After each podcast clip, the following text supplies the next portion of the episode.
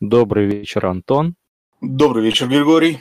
Сегодня у нас среда, и вы на канале «Разговоры об НРИ». Здесь мы разговариваем о настольных ролевых играх, как обозначено в названии. И мы, собственно, делимся опытом, какими-то своими личными советами. И это может быть интересно ведущим настольных ролевых игр, особенно ведущим, которые начали водить недавно. Дисклеймер. А, а, Все сказанное является личным субъективным мнением каждого из говорящих и основанным на его личном субъективном опыте. Какие-то советы могут относиться только к конкретным ситуациям, какие-то советы могут не работать в других обстоятельствах в зависимости от компании или каких-то нюансов. И мы никого здесь не пытаемся оскорбить, не пытаемся принизить здесь важность какой-нибудь из ролевых систем или какого-нибудь из подходов, просто мы в основном говорим о своем личном опыте, о своем личном отношении к ролевым играм и советуем какие-то вещи, исходя из него, своего личного опыта. Мы выбрали две системы. А, ну, мы не, я немножко перетасовал планы, но а, задача наша, собственно, поговорить на тему а, двух систем, рассказать, э, чем, ну, в чем заключается суть системы, какие особенности, и, собственно, как та или иная система хорошо подходит для определенных вещей, для чего она подходит не очень хорошо и по каким причинам. То есть какими инструментами она обладает и какие инструменты хорошо работают в этом плане. У нас одна из систем – это GURPS, про который, собственно, будешь рассказывать ты. И я просто предполагаю, что с нее можно как раз-таки начать. А сейчас я дополнительно оповещу о том, что начался стрим, и я думаю, ты можешь начинать. Окей. Ну, вот, собственно, да, GURPS. GURPS – это аббревиатура от э, Generic Universal Role Play System. Универсальная система для ролевых игр. Почему ее так сделали, откуда она взялась, откуда как бы, ну, растут ноги. Так, в, по-моему, конце 70-х, 80-х годах а, большая часть систем, которые создавалась, они создавались под а, какой-то конкретный сеттинг, под а, какой-то конкретный мир. Ну, то есть там всякие там, Dungeons and Dragons, там, кто еще был, Бак Роджерс, это с ТСРовских, как Gamma World еще вот что-то такое было. Ну, это действительно прям старые-старые системы, если вспоминать. И они были, они очень хорошо работали в своем окружении, в своей среде, но при попытке как-то, но при попытке э, использовать эту систему Выйти для другого сеттинга. стиля ты имеешь в виду? При попытке. Да, при попытке использовать систему в другом сеттинге там начинались э, огромное количество проблем. Вот. Соответственно, и как бы команда Стива Джексона, Стив Джексон и, собственно, вот его команда, они а, в конце 80-х, то есть GURPS это не самая старая, далеко не самая старая система, она заметно моложе ДНД и АДНД. И вот в конце 80-х они предложили действительно универсальную систему, которая, ну, собственно, может подходить вот, для игры в любом сеттинге, в любом антураже. На тот момент э, отличительной чертой Группса было то, что персонажи не случайно, случайным образом, грубо говоря, создаются, а, ну, создаются, покупаю их там характеристики, способности, навыки, достоинства, недостатки покупаются на очки персонажей, так называемые, у которых, которые у каждого игрока есть одинаковые пулы, и вот они там, в начале приключения вместе с мастером создают себе, собственно, персонажей для игры. Чем вот в целом как бы характерен Гурпс, э, ну, вот основная его особенность. Э, Гурпс дает очень хорошие механизмы для переноса в игру практически, ну, практически чего угодно. То есть в книгах Гурбс очень часто нету там огромного количества таблиц там с туевой кучей там цифрованного оружия, там, например, или брони, или там транспорта, но, но там э, примерно, собственно, дается методика, как вы можете э, какой-то там объект, явление, собственно, перенести в игру. А, как вы, ну, собственно, можете в игре, внутри игры построить его модель. Гурпс, опять же, ну, исходя из этого, э, персонажи можно создавать очень-очень многогранного, а, продумывая, прописывая каждую его, собственно, характеристику. То есть Гурпс в этом плане он достаточно, как бы используя Гурпс, можно быть достаточно дотошным, чтобы создать э, какого-то монстра. А, основная книга правил Гурпсовая, а, в ней нету привязки ни к, ни к какому миру, ни к какому сеттингу. То есть это просто вот а, книга правил, а, набор таблиц, по которым Гурпс работает, и набор методологий, которыми Гурпс, Гурпс оперирует, чтобы ну, оцифровать, скажем так, какие-то объекты, какие-то действия, какие-то явления. Так, о чем я? Ага, да, о сеттингах. Но ну, вот начиная с 80-х годов для Брупса и команды Стива Джексона, и позже уже, ну, собственно, фанатами э, выходило очень много дополнительных книг с жанровых книг. Я вот так вот назову. Это неправильно назвать, скажем так, сеттинги.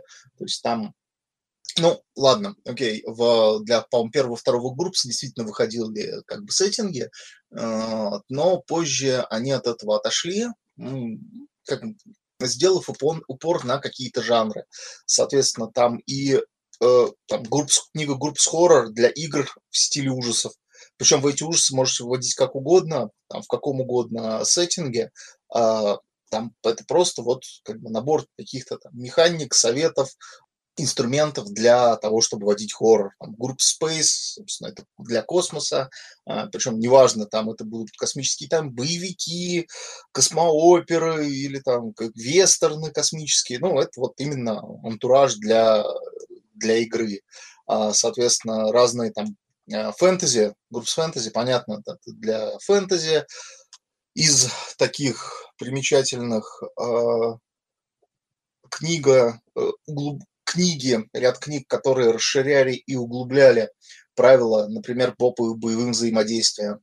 Всякие там ганфу, martial arts и прочее, прочее, прочее. То есть, ну вот, если вы уже хотите совсем заморочиться на циферки, на, там, на подсчеты вот углового отклонения выстрела, вот вам эти книги, там простой механизм, как достаточно просто вы все это сможете учесть там, ну, там, с помощью всяких там техник, правил и, и, и прочего, прочего, прочего.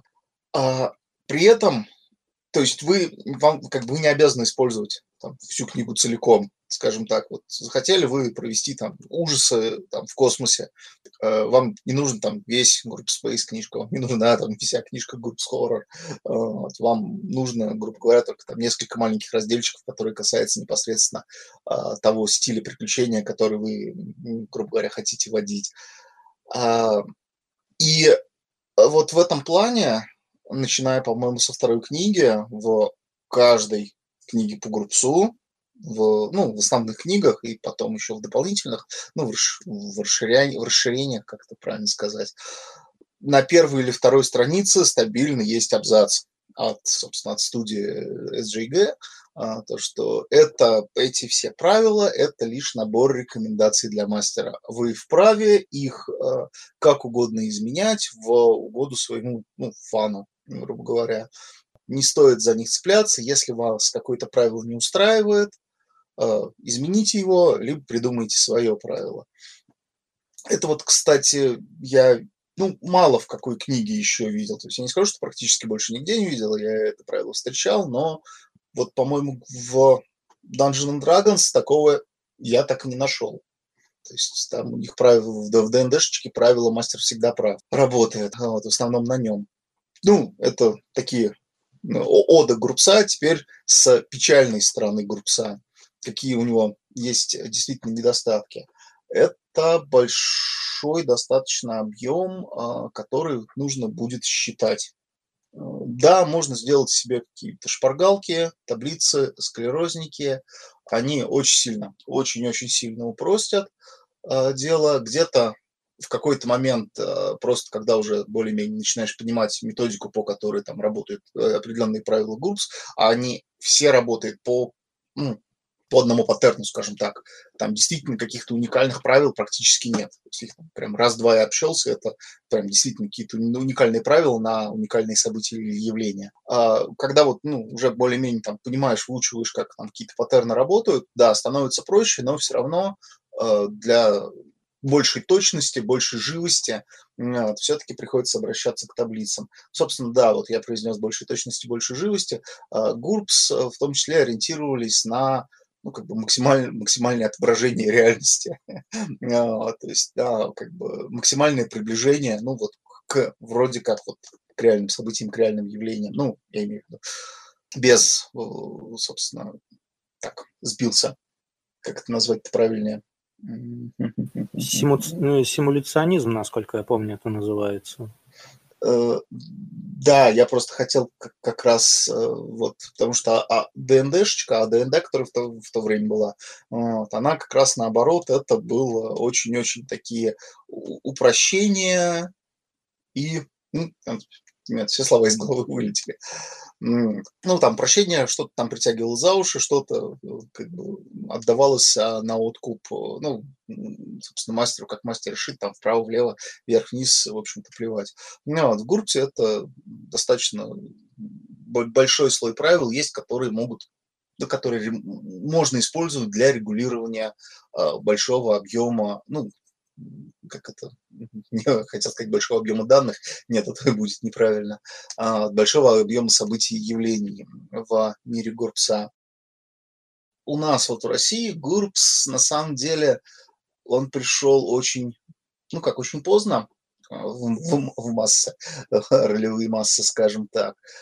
И причем пришел с странной достаточно стороны, насколько вот я покопался, попытался найти, э, собственно, ну, как, в чем дело, потому что я-то узнал от э, своих там старых друзей, которые еще, э, грубо говоря, начиная с начала 2000-х в дело играли. Сейчас Гурпс печально известен, на просторах интернета, и если вы там где-то увидите какие-то обсуждения, там начинается сразу фу, гурпс, фу-фу-фу.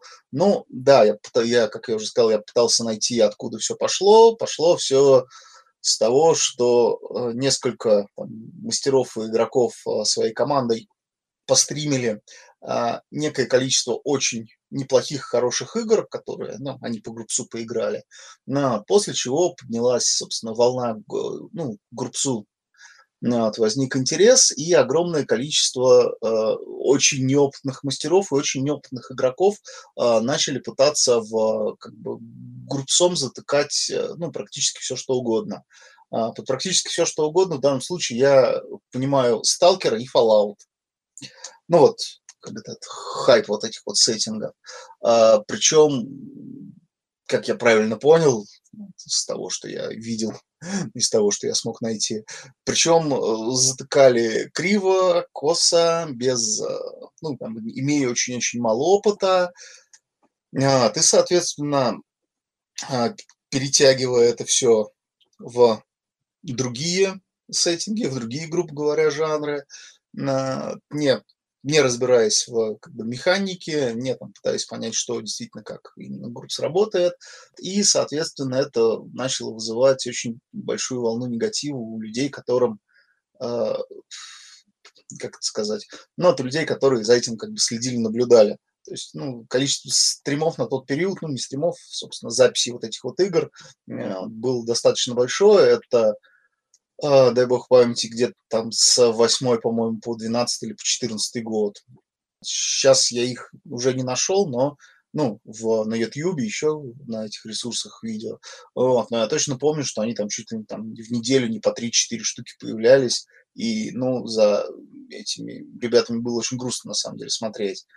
Э, почему грустно смотреть? Потому что по большому счету, они, ну вот, игроки, на самом деле, которые пытаются начинать играть в Гурбс, мастера, которые пытаются начинать в Гурбс, это там не только про вот ту волну, это вообще, я говорю, очень часто а, теряются в правилах. Что я подразумеваю под теряются в правилах? То есть, ну, не то, что не знают, где что, а они в них погружаются настолько, что для разрешения какого-то мелкого вопроса, они начинают пытаться искать правила и как бы на по этому вопросу и применять их каждый раз, а, собственно. Э, то есть каждый раз как бы вот эти вот э, по каждому вопросу пытаются искать свое собственное, собственно правило.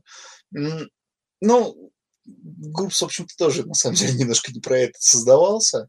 Вот это вот к нашему с тобой предыдущему разговору о том, что э, заявка должна быть, ну, по большому счету, группа тоже ориентирован на то, что на заявку не на действие, а заявку на цель, на результат.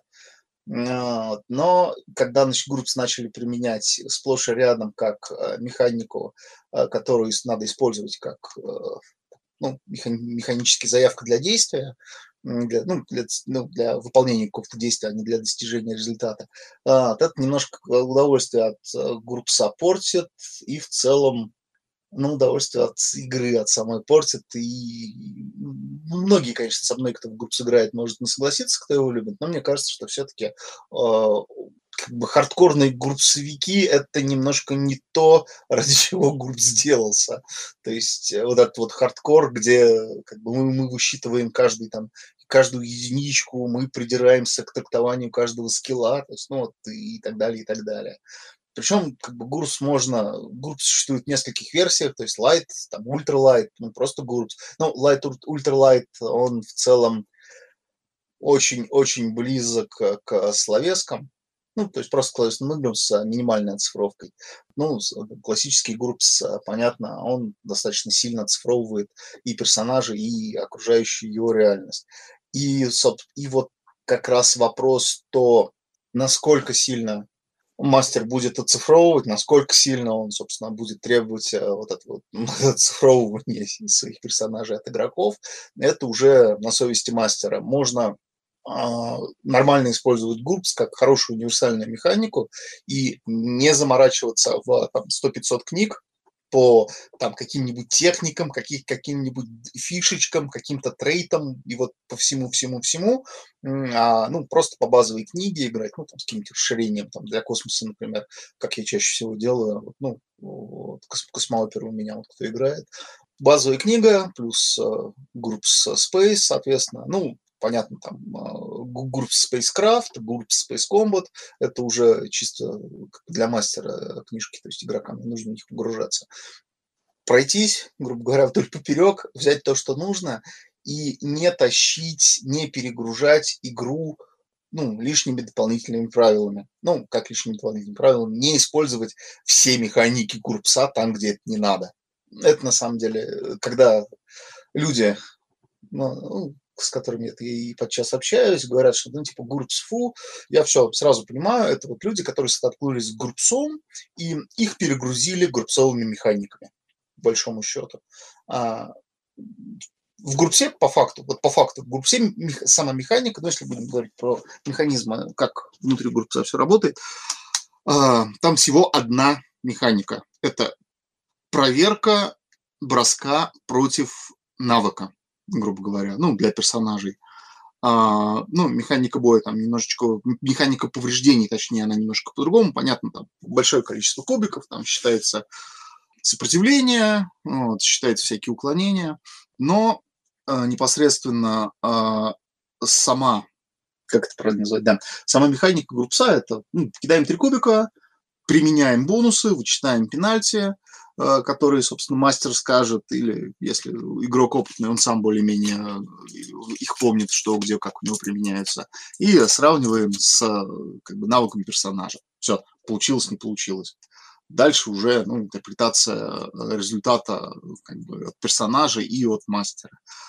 А можно ли Гурбс при, там, превратить в нарративную? Нет, нельзя.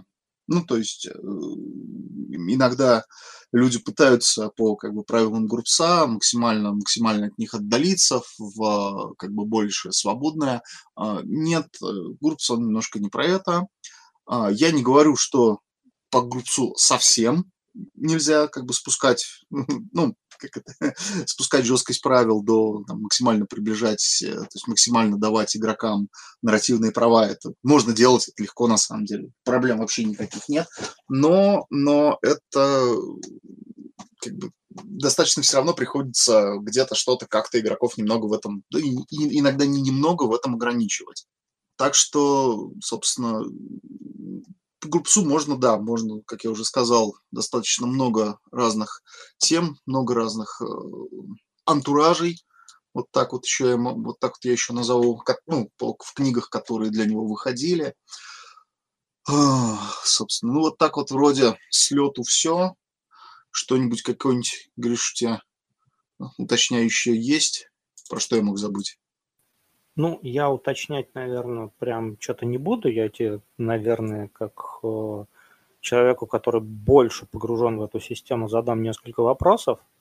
Ну, во-первых, для меня на самом деле стало достаточно неожиданно, что когда ты говорил о распространении Гурпса в России, ты сказал, что все началось с того, что люди начали их стримить, э, игры по Гурпсу, принципе, то есть... Популярность, когда он получил, я немножко неправильно, значит, сказал. Ну, по факту, да. То есть э, я имею в виду, что он начал получать популярность, это значит, он начал распространяться, его начали его играть, ну, относительно массово. Я правильно тебя понимаю? Ну, насчет массового я не скажу, но да, про него как бы люди узнали, его начали пробовать.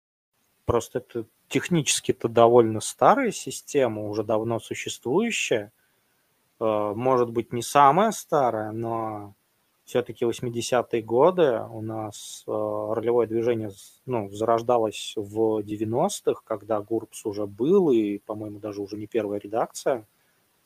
Э, получается, что он ждал своего времени до момента, когда ну, разовьются социальные медиа и начнутся стримы, и до этого в него прям мало народу так играло?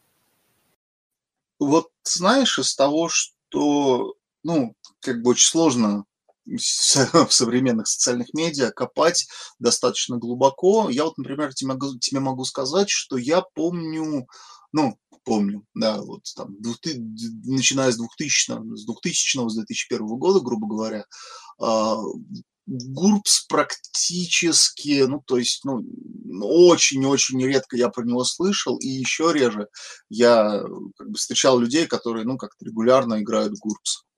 Да, то есть, э, я не знаю, в Нижнем Новгороде я не всю вот эту тусовку настольщиков тогда знал, далеко не всю. Но насколько я знаю от людей, вот, которые знают людей, грубо говоря, которые играли в GURPS, э, э, GURPS был самый нераспространенный в России системой. Ну, то есть вот из таких, из классических, из старых. И да, он э, действительно начал получать свою популярность через соцсети, через медиа, через интернет-медиа, когда ну, начали как-то его активисты продвигать. А, потому что даже, даже вот я вспоминаю форумы ролевые, под которые того времени настолочкам посвящены.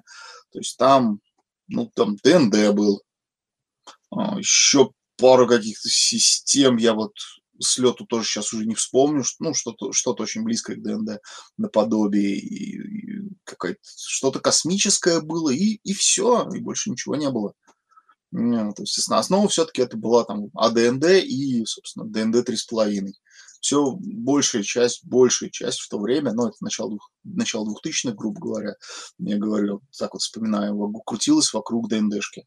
И очень-очень мало чего было э, не связано, ну, вот в, рулевом сообществе, из того, что я помню, опять же.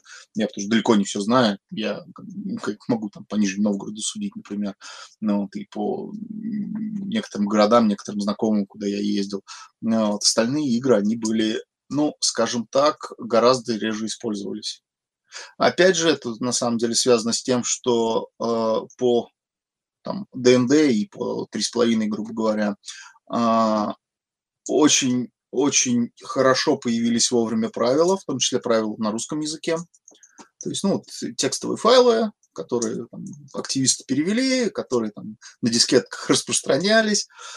А, соответственно, по Гурпсу, если, как я понял, из того, что я смог найти, из того, что я смог накопать, раскопать. Но вот, по Группсу такого не было, он был такой уделом там, маленьких групп, очень-очень маленьких групп. Понятно, спасибо.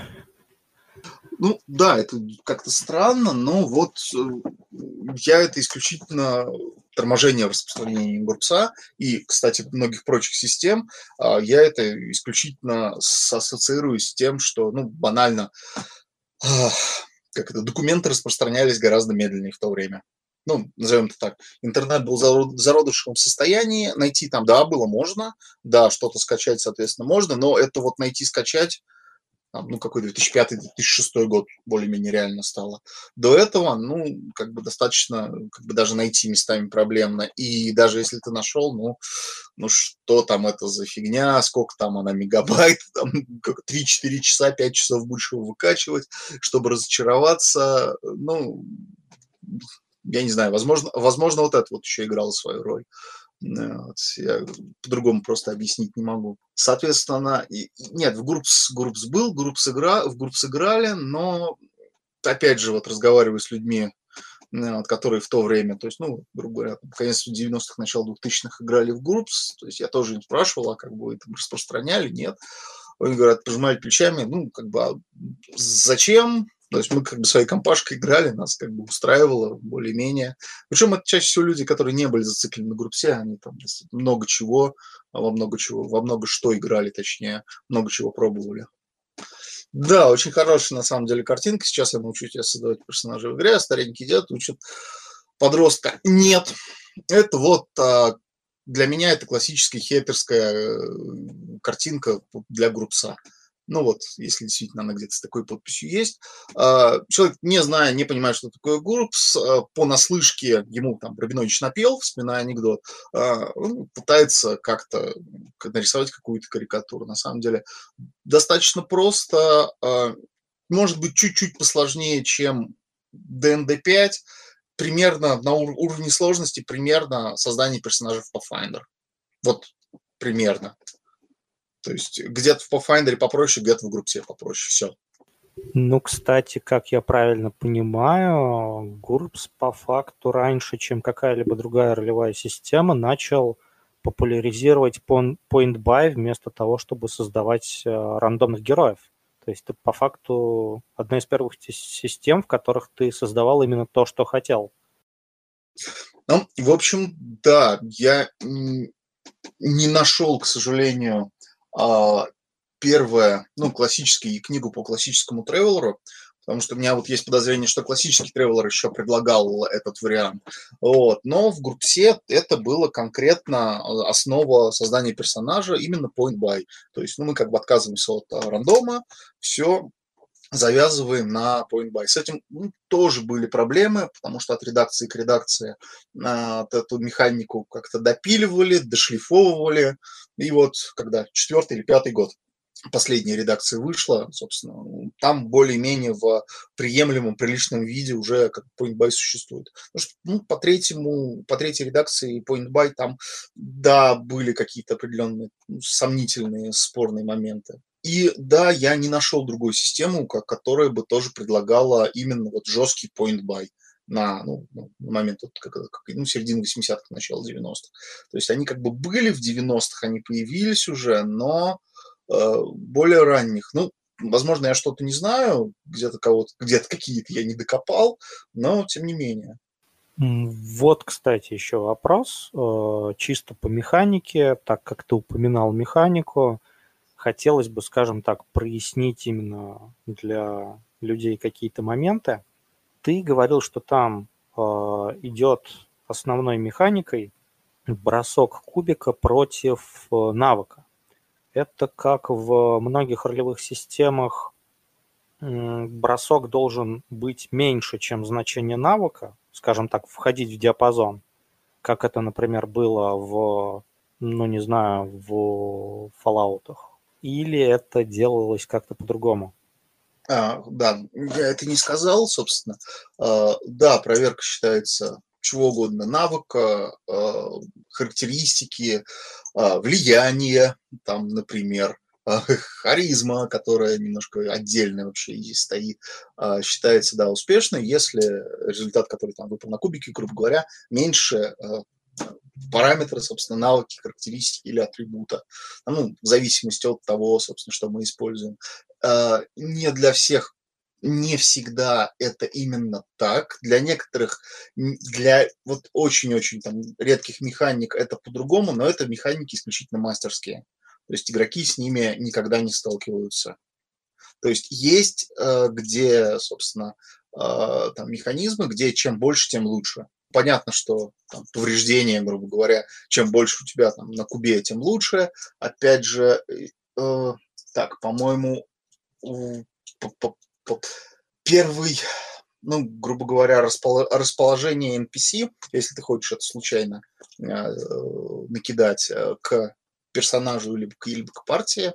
Оно также, но это исключительно внутренний закрытый мастерский бросок. Там также чем больше, тем лучше. Соответственно, ну, как бы три это NPC просто такой, смотрят, чуть не там сразу с кулаками кидаться готов или прогонять, ну, чем-то они ему явно не понравились. Соответственно, в 19 плюс это он прям чуть ли не влюбился в них и прям всячески им поможет. А, есть еще несколько там, механик, где действительно бросок чем больше, тем лучше, но в основном, в основном а, для игроков, а, ну как в основном, для игроков а, да, я не могу вспомнить ни одно, всегда эта механика бросок трех кубиков попасть, грубо говоря, в диапазон.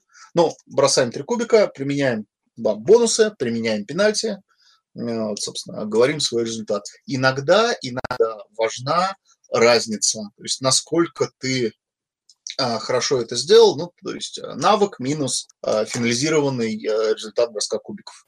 Ну, собственно, пара вопросов еще каверзных, скажем так. Давай. Ты э, упомянул сейчас насчет, собственно, различных мастерских механик и бросков по таблицам. И учитывая, что ГУРПС у нас все-таки система довольно немолодая уже, а, мы все помним еще одно заблуждение на тему того, как работают старые системы.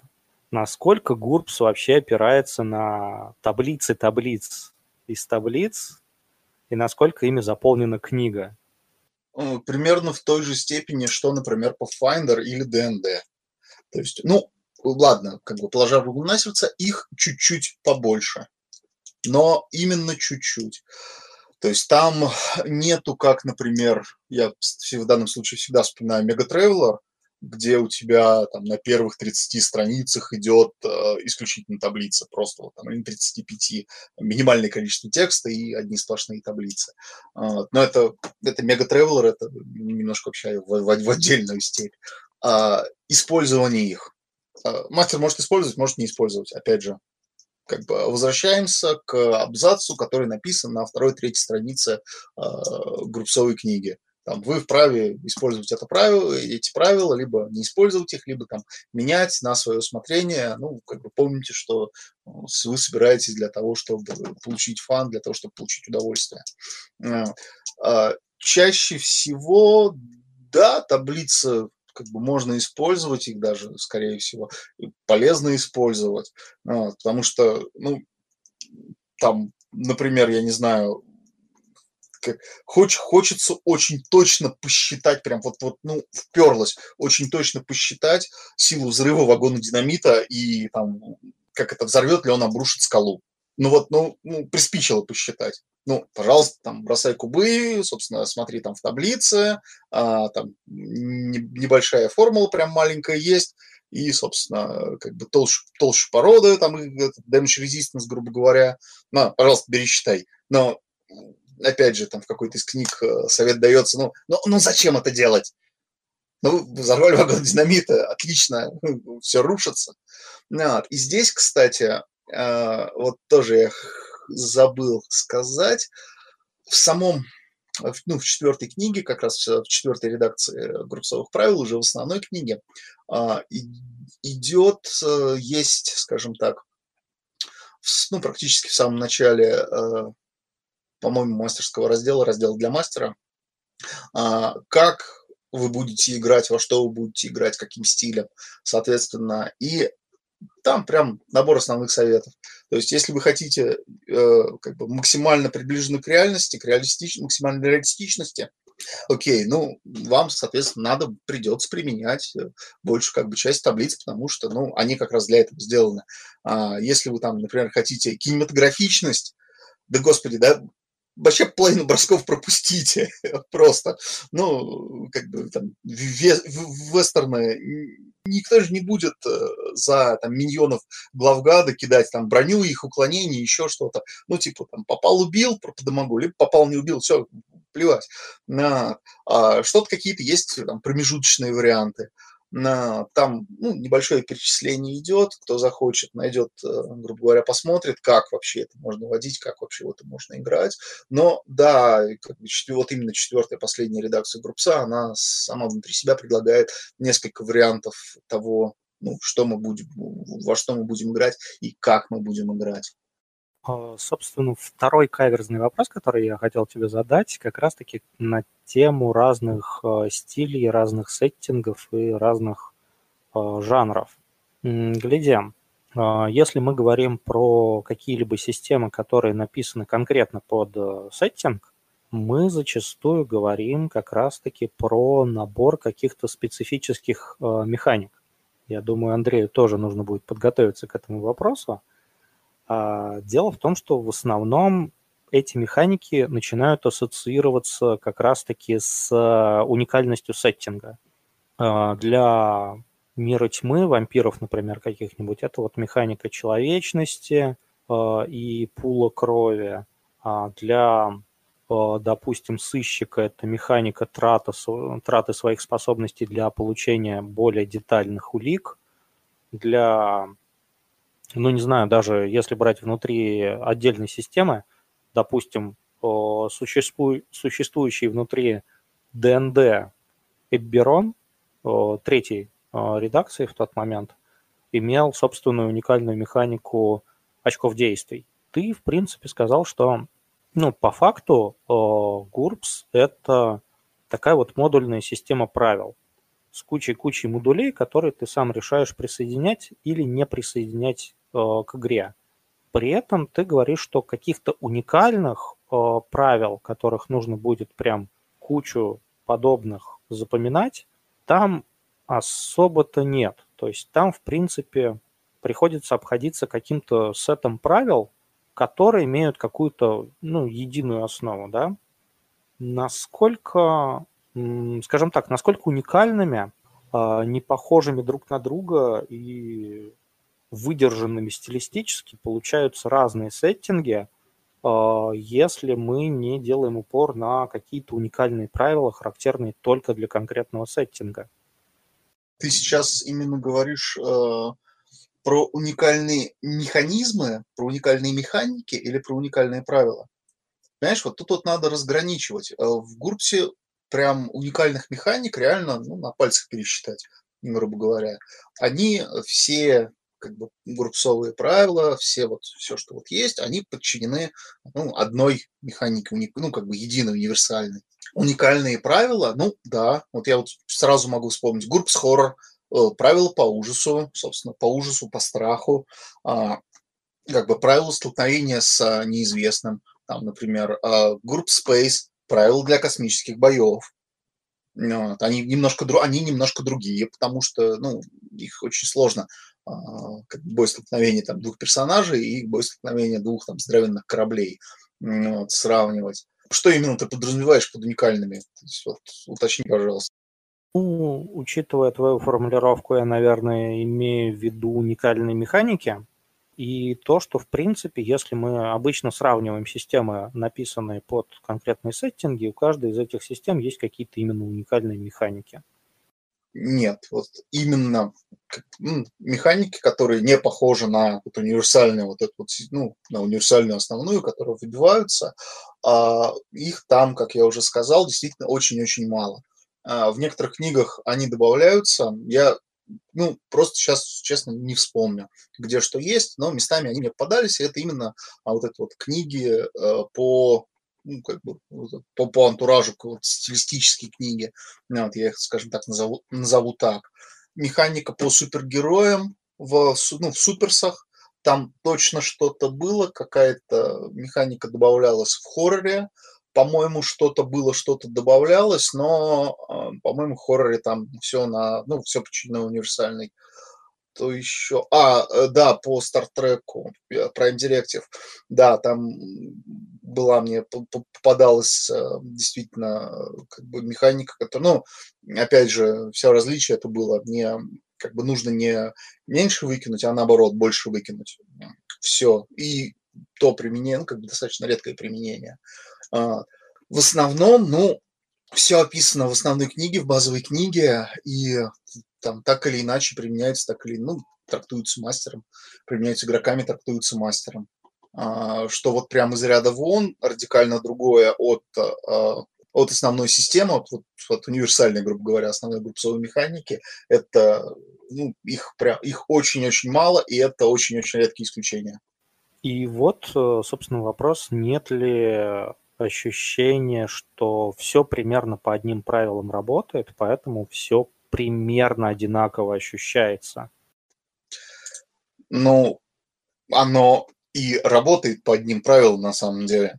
То есть оно действительно работает по одним правилам. Э, вопрос в том, что уже, как бы, вот уже к мастеру вопрос, как он будет это вести, то есть как он создаст, э, то есть будет ли он создавать у игроков, а, собственно, там, то, то, как он будет создавать у игроков, будет ли он вообще создавать у игроков э, восприятие.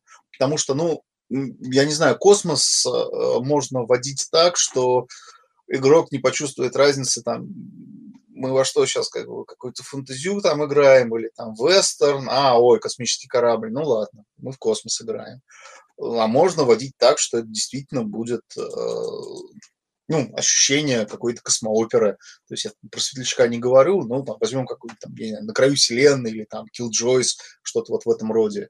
Здесь уже все-таки все-таки больше от мастера зависит. Гурпс это инструмент, как его применять, это уже решает человек. Ну, как я и говорил, вопрос каверзный на самом деле. А, так, к нам уже присоединился Андрей, и я, наверное, мог бы спросить его, нет ли у Андрея каких-нибудь вопросов по Гурпсу и его работе, а, которые он бы хотел услышать или которые он хотел бы, чтобы ведущие услышали, молодые?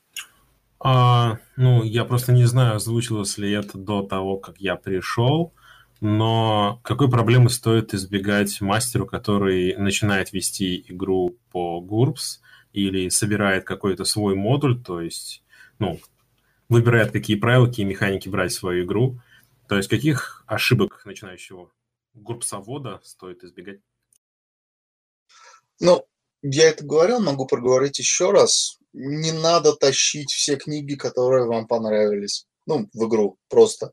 То есть э, базовые книги правил, ну, там, вот этих двух книг, грубо говоря, книга игрока, книга мастера, она по факту одна книга, но их разделяют. Вот. Базовые книги обычно хватает, плюс э, смотрите по жанру, грубо говоря, по антуражу книгу.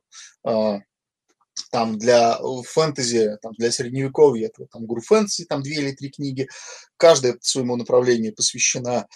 Если интересует стимпанк, там по стимпанку, по-моему, да, какая-то есть. Она, я не помню просто, как сейчас называется, но что-то, какая-то книга тоже есть. Там, ну, ряд советов, рекомендаций, ряд механик, ну, методологии применения механик данные.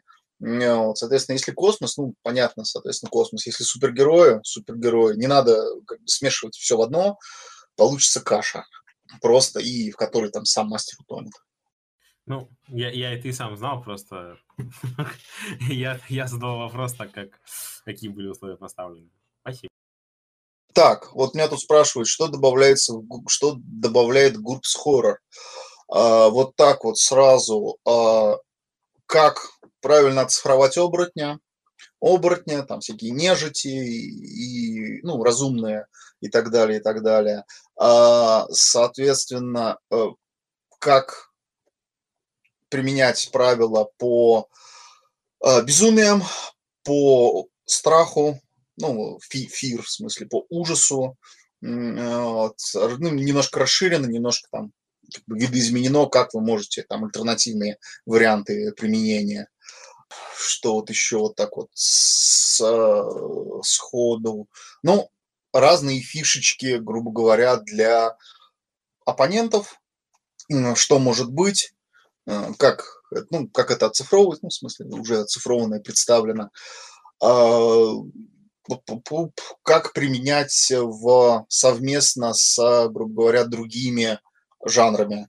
Ну, то есть хоррор отлично, но там хоррор, там, может, там бывает, бывает, бывает фэнтези-хоррор, там, я не знаю, там, опять же, вампиры современности, э, какой-то science fiction, грубо говоря, типа там чужих, чужой чужие, ну, тоже хоррор, по большому счету. Э, как их комбить, как их стыковывать. Это вот из, из того, что я вот так сразу про хоррор могу вспомнить. Ну, там достаточно много, на самом деле. А, практически все для четвертой редакции, опять же, повторюсь, все книги дополнения, вот э, книги антуража или там книги дополнений, э, которые они, которые выходят там страниц под 200 и ну, много чего понятно, что далеко не все нужно оттуда использовать, но есть на что посмотреть. Ну, как оцифровать монстра? Смотрите книгу, что я могу сказать. Да, потому что сейчас Антону придется просто читать вставки из книги для этого. И, наверное, последний вопрос, прежде чем мы передадим слово Андрею. Я бы, наверное, хотел спросить э, у тебя, для чего ты Гурбс посоветуешь, для каких вещей, и какие вещи с помощью Гурбса ты не посоветуешь вводить, что ты не посоветуешь делать с системой. О, ну на самом деле по Гурбсу можно играть практически во все, что угодно. А, здесь уже зависит от мастера, от того, как он его применяет. А, как бы Гурс – это универсальная система, а, там, во главу угла Steve Jackson Games оставили то, что как бы можно вот взять GURPS и по этим правилам играть есть, ну, вообще во все, что угодно. Ну, разве что вот как это жанр, эти скандинавские игры, скандинавские ролевочки, достаточно оригинальные, да, естественно, это даже близко ничего стоять не будет. А для чего я его бы посоветовал? Ну, если вам действительно а, нравится, ну, как, как определенного рода оцифровка, когда все можно посчитать, ну, буквально все можно посчитать, где-то как-то прикинуть. Да, это Гурпс вам поможет. А, то есть, ну, не, не как-то прикинуть, а весьма конкретно прикинуть, то есть по линеечке, по табличечкам, которые, которые есть, которые там можно найти. Если вам, грубо говоря, ну, плевать на большую часть правил и, а, ну, по большому счету, как это, вводите больше там, ну, в, в, в нарративную стилистику скатываетесь, скатываетесь, а, ну, как скатываетесь, ну, отклоняетесь. Нет, Гурбс, он все-таки не для этого немного, он не для вас. А, по жанрам в целом мне очень тяжело зашел Гурбс фэнтези, например. Вот я честно скажу. А, Гурбс, он очень хорошо подходит для а, современности очень хорошо подходит. А, я не знаю, там дизель-панк, например. Ну, там стимпанк, дизель-панк. Вот такие вот жанры. А, фантастика, космос. Очень неплохо по группсу выглядят. А, что еще, что еще? Мистика, кстати, разного рода. Ну, собственно, почему мистика разного рода? Потому что мы берем группс книгу Гурпсу по волшебству, колдовству, мистике, вот, убираем как бы, фэнтези составляющую из нее, то есть берем вот только вот эти вот мистические части и закидываем в любой свой сеттинг, который нам нравится. В космосе, мистика в космосе, легко, пожалуйста, очень хорошо стыкуются. Мистика в современности, легко, пожалуйста, хорошо стыкуются Гурпс это, по большому счету, конструктор. Если вам нужно что-то, какой-то, вы придумали какой-то мир, какой-то сеттинг, и не можете подобрать э, систему, механику под него, да, Гурпс вам поможет. Вот. Если для этого мира сеттинга у вас уже там перед глазами есть какая-то хорошая механика, которая полностью его удовлетворяет, ну как полностью, ну, там, на 90%, грубо говоря, не факт, что GURPS это сделает больше. То есть, да, он хорошо сможет это сделать, но всегда-всегда надо помнить, что есть а, механики, заточенные под конкретный жанр, они всегда лучше, чем универсальные вещи. Ну, вот вроде все. Так, ладно, хорошо. А, собственно, мы сегодня позвали Андрея для того, чтобы он рассказал нам немножечко про Fate и различные его ответвления, я надеюсь. А, и, собственно, для чего эта система подходит лучше, для чего хуже. Собственно, Антон у нас начал с того, как система создавалась, когда и для чего. В принципе, мнение автора системы, мне кажется, бывает иногда важно, но я не уверен, все ли ответвления фейты создавались одним и тем же автором, честно говоря. Я надеюсь, Андрей меня просветит сейчас. А, ну, честно говоря, история Фейт, она, скажем, довольно забавная. Все люди, которые... Ну, вся история Фейт — это как бы история системы, которые пытались эволюционировать постоянно, снова, снова, снова, снова. Она началась со Стефана Салливана, который создавал дополнение для GURPS. И я, честно говоря, не знаю его мотивов в создании Fudge. Это была такая система, которую он сделал. Но что есть, то есть. Fudge переводится, по-моему, с английского, если я не ошибаюсь, как бардак, несуразица, что-то в этом роде. Он хотел создать простую систему, которую можно было использовать как универсальную систему и как основу для того, чтобы на ней строить какие-либо свои. Потому что как бы он на основе GURPS что-то строил, какие-то дополнения. После этого, после Fudge, уже появился Fate. В 2000 году Дон, э, Фред Хикс и Роб Донахью а, начали использовать Fudge и всячески изменять его. А, но это было все хаумрульно, они, то есть, использовали все это дома, играли с друзьями. После этого появилась, в 2003 году появилась книга Fantastic Adventures in Tabletop Entertainment. Это была, опять же, бесплатная система, которая прославилась а, нестандартным подходом, за чего получила всякие инди-награды.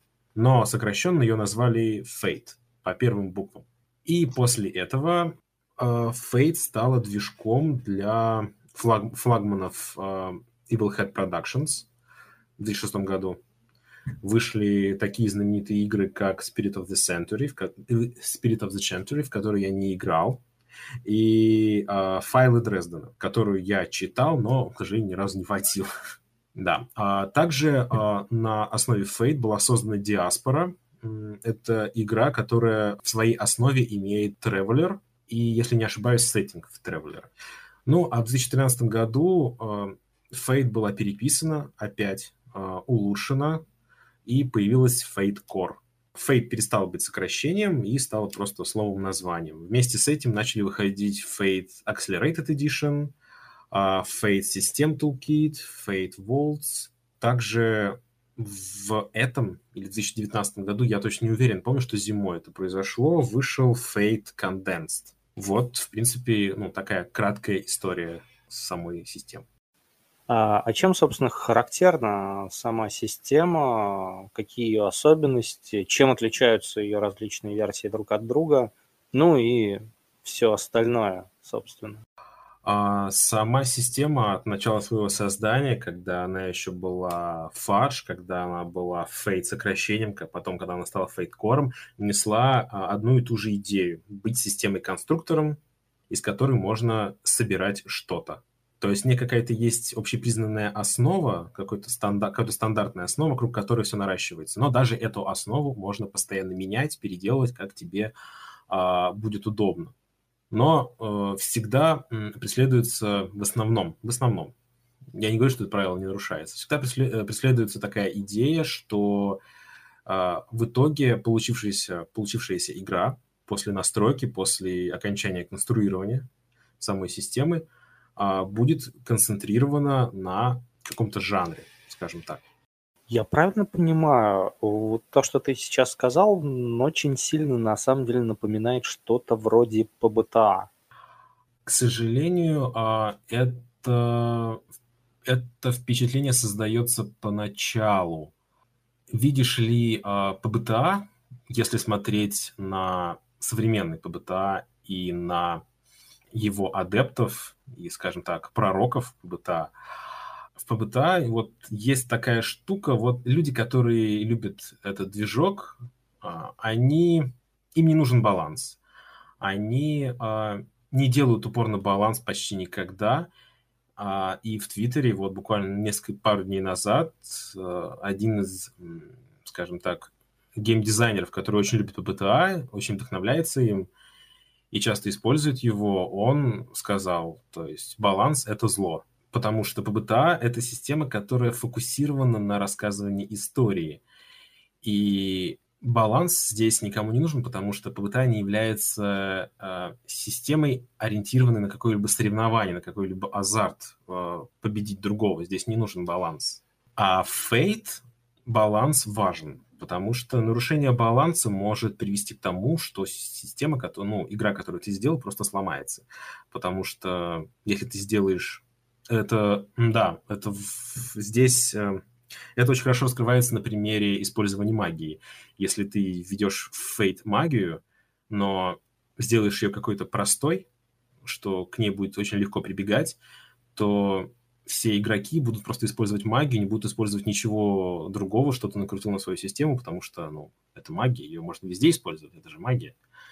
Поэтому системы магии либо плохие есть, которые не работают, а, либо есть системы магии, которые немного усложнены, вокруг которых довольно много механа может быть. Я, честно говоря, не привык воспринимать Fate как э, игру с большим количеством механа. Давай. В, ну, продолжай. Продолжай, продолжай. Я сейчас дослушаю тебя и отвечу. А я как раз-таки хотел, наверное, медленно сместиться э, в разговоре к механике Fate, как она вообще работает и ну, как она выглядит. А, в принципе, это, конечно, зависит, ну, детали зависят от того, какой конкретно версии Fate мы говорим, на каком конкретно этапе ее эволюции мы говорим. Самый последний является концентрированный фейт, то есть fate condensed. Он э, сместил фокус системы в более повествовательное русло, сделал больший упор на историю. Опять в очередной раз. И забил на всякие условности, например, там, инициативы и несколько других вещей. В основе э, Fate лежит несколько главных вещей. А самое первое, и это база механики, а здесь есть очки а, судьбы. То есть их в английском называют fate points. Они являются ресурсом редким и ценным, выступают страховкой на крайний случай. Игроки получают очки судьбы и расходуют их достаточно часто. Кстати, а, иногда мастеру, мастеру просто необходимо Э, доить из игроков очки судьбы для того, чтобы с игроками случилось что-то драматичное, потому что с помощью этих очков они могут постоянно отмахиваться от драматичных сюжетных поворотов. Также очки судьбы можно тратить, чтобы получить бонус э, к броску, который ты делаешь, а, влиять на сюжет, совершать, э, либо совершать какие-то особые действия, которые предусмотрены твоим сеттингом, то есть той настройкой фейт, которую ты сделал. Возможно, ты можешь потратить очко судьбы и сотворить заклинание. Э, либо, ну, еще что-нибудь другое. Они восстанавливаются с помощью следующей механики аспектов, либо выдаются мастером за какие-то интересные действия персонажа в рамках нашего жанра, в котором мы играем. Сами же аспекты — это то, что выделяет персонажа среди обитателей игрового мира. Если проводить параллели с популярной ДНД, а, то у нас здесь, а, как пример, аспектом может выходить класс, раса. Если проводить примеры с реальностью, то профессия, какая-то привычка, а, фамильное оружие, черта характера какая-нибудь очень яркая черта характера, которая сопровождает персонажа всегда и очень хорошо его характеризует.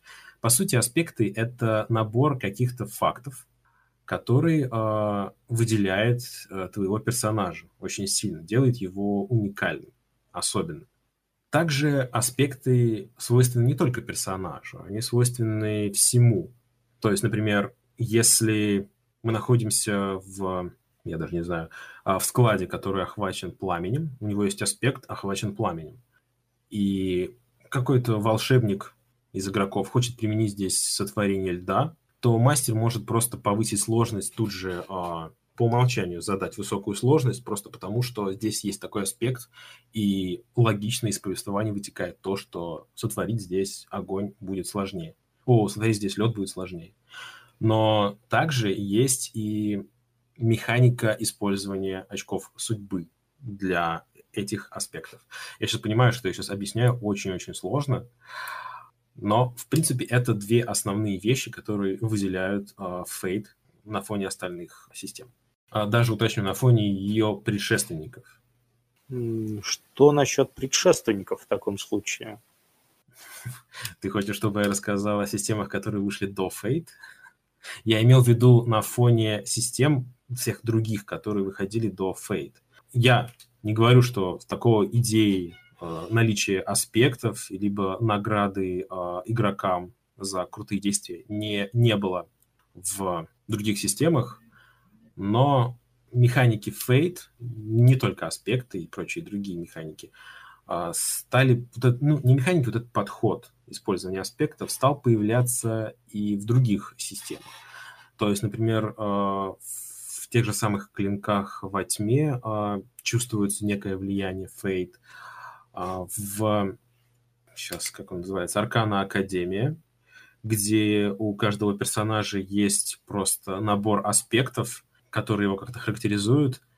И когда ты делаешь бросок, ты должен указать до трех аспектов, которые тебе могут здесь помочь. Хотя, по сути, э, игра является ПБТА. Если сравнивать, наверное, с Fate Core, э, в данный момент в России все-таки издан Core и Condensed неизвестно, когда будет. Есть ли какие-нибудь принципиальные механические отличия между вот, версиями, которые сейчас существуют, Fate Core, Condensed, Accelerated Edition. На русском языке издана Fate Core, а также а, только в цифровом виде издана Fate Core Accelerated Edition, а, ускоренная версия. Fate, а, как и в, во многих а, настольно-ролевых играх, есть навыки, и в Accelerated Edition их использование было упрощено. Вместо навыков были введены так называемые подходы. По сути, это шесть э, видов действия, которыми персонаж э, владеет хорошо, там, уверенно, средне или плохо. Также немного э, изменена, так скажем, восстановление э, повреждений. Э, Fate Accelerated, оно строго фиксировано и не зависит ни от каких навыков, либо подходов, ни от чего. Оно все, у всех всегда одинаково. А Fate Condensed который еще не вышел на русском и неизвестно выйдет ли. Что мне понравилось больше всего, здесь даже есть вставочка, типа самые главные отличия от Fate Core. Что здесь самое а, основное? Упрощена система а, получения урона, потому что в предыдущих версиях многих игроков в первых, скажем так, двух-трех а, сессиях игры она ставила в тупик и часто путала, потому что в старой версии игры у нас были ячейки с цифрами, и зачеркивая цифры, мы а, понимали, сколько урона эта ячейка поглотила. Но по какой-то причине очень многие а, путались и считали, что там одна ячейка гасит там один урон, например. Они просто типа пронумерованы. Вместо этого теперь каждая ячейка всегда гасит один урон, их можно любое количество зачеркивать и вообще забейте одна из, одно из самых классных изобретений – это инициатива была, была изменена. Теперь перед боем не совершается броска инициативы. А, используется инициатива а, Бальсеры. А, она также называется из, избирательная инициатива, либо инициатива Попкорн. По сути, первым а, в конфликте действует тот, кто его инициировал. вторым действует тот, кто должен действовать следующим по мнению того, кто действовал перед ним. То есть кто-то инициировал конфликт, он совершил какие-то действия, и после этого он называет, кто, по его мнению, должен действовать сейчас следующим. Естественно, за один, за один э, раунд конфликта никто не может повторяться дважды. Ну, если нет какой-то особой механики для этого. И таким образом нам не нужно подсчитывать инициативу в самом начале, набрасывать, считать, всякие эти бонусы делать, подсчет вести, совершать всякие призывы. То есть э, на совершенно не, ну, этот этап был признан совершенно ненужным и такой и вид инициативы показал себя более а, динамичным в игре. Также был изменен а, подсчет вех развития сюжета. Ну, если мы будем говорить об этих изменениях, нам придется погружаться а, в механику построения сюжета в фейте, которая есть. Но я не думаю, что стоит это делать, потому что разговор надолго затянется. Погоди. Гляди, в отличие от Гурпса, если я правильно понимаю, в Фейте есть э, механика построения сюжета. Это не совсем... Ну, это сложно назвать механикой построения сюжета. Оно больше напоминает выдачу опыта, но в Fate нет опыта. По сути, это механика отображения того, как а, события, происходящие в игре, меняют его персонажа. Там есть несколько видов вех. Есть малые вехи незначительные, которые происходят каждую сессию. А есть более а, крупные вехи, когда заканчивается какой-то, какая-то сюжетная арка небольшая. Либо есть большие вехи, когда заканчивается целая кампания. И это позволяет игрокам как-то изменить э, свои аспекты и навыки. Я правильно понимаю? А, именно. Малые вехи а, изменяют как-то как ваши навыки, а более крупные вехи даже меняют ваши аспекты. То есть, например, э, в процессе действия сюжета ты решил, что после этой арки твой персонаж уволился из полиции и стал частным детективом. Или ты решил, что после этих событий твой персонаж отправился изучать магию, и теперь ты изменил его аспект вместо бродячего кузнеца на ученика школы магов. Что, естественно, ввело в свои какие-то изменения. А, гляди, а, ты говорил про то, что в Фейте, в принципе, есть э, механики различные. Насколько здесь, ну, насколько, по твоему мнению, вообще механики многообразны? Насколько здесь много уникальных механик, если смотреть дополнительные книги, например? И насколько вообще система нагружена механически? А, механически скажем так, от издателя Evil Head Productions есть подсказка, а, раздатка с памяткой всех механик, которые есть в игре. Они умещаются на одном листе А4. То есть, если ты почитал книгу, если ты поиграл пару сессий, ты, тебе этого листка будет достаточно для того, чтобы помнить э, практически все. 90% того, что есть в книге.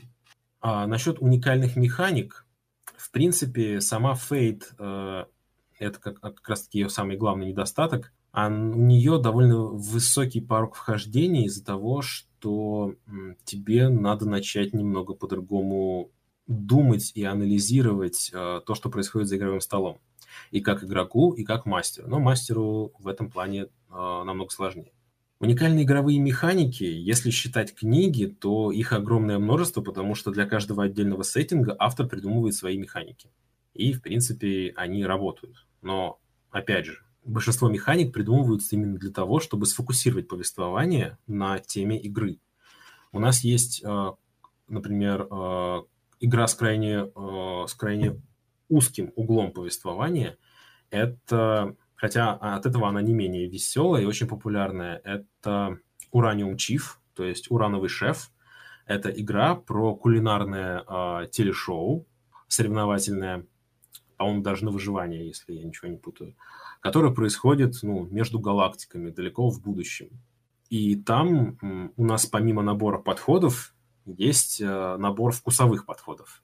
Там кислый, соленый, пряный, молочный, всякие такие. Но, конечно, в оригинале, в английских словах эти названия подходов куда более многозначительны, чем в русском, поэтому возникают очень большие трудности перевода. Но вместе с этим у нас есть набор механики, который мы используем для наших обычных действий. Там кого-то догнать, кого-то ударить, спрятать какие-то важные ингредиенты, чтобы твой соперник их не нашел. А вместе с тем у нас есть набор механик, которые используются конкретно для приготовления блюда, для того, чтобы его потом оценил э, судья. Вместе с тем есть сеттинги с э, очень широким набором механик.